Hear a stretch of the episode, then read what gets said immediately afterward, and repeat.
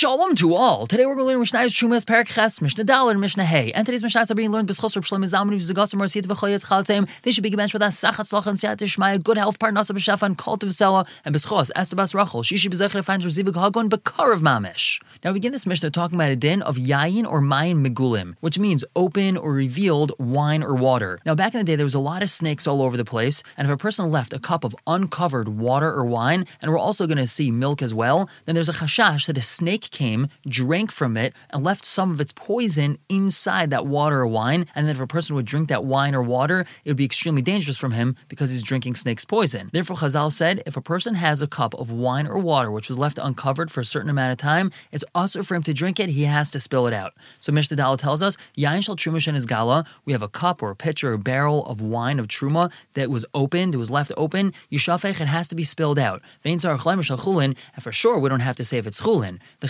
over here is that even though it's truma, and we know that we're not allowed to ruin truma, we have to be very careful with truma. Since we're dealing with a potential danger, there could be snake's poison in here, so that even though it's truma, he has to pour it out. And the Mishnah tells us, there are three types of liquids that are asur because of giloi. Hamayim, v'hayayin, v'hachalav water, wine, and milk. Ushar kal mashkin mutarin, all other liquids are mutter. Snakes only like drinking water, wine, and milk. They don't like any other drinks. Now the Mishnah asks, Kama yeshu asurin, how long is it that if he leaves it uncovered for this amount of time, that it's going to be usur? The Mishnah answers, Kadesh yetze harachash mimakam kar v'yishta, the amount of time it takes for the rachash, which is another word for the snake, to come out from a place which is very close by and drink from this liquid. How close is a place which is very close by? From right underneath the handle of the kli. So this is a very short amount of time, and if he leaves it for that amount of time, it's also because of Giloi. Moving on to Mishnah Hey, the Mishnah asks, Shir Hamayim Hamagulim, up until how much water is the water going to be usher because of Mayim Megulim? The Mishnah answers, Kadesha Tavirbahama Murah, up until the amount that the mara, the poison of the snake, is going to be completely diluted in it. Chazal knew how much poison a snake is going to leave in water, so if he has so much water that that amount of poison is going to be diluted in the water and nothing's going to happen to him if he drinks it, so then there's no issue of Mayim Megulim anymore.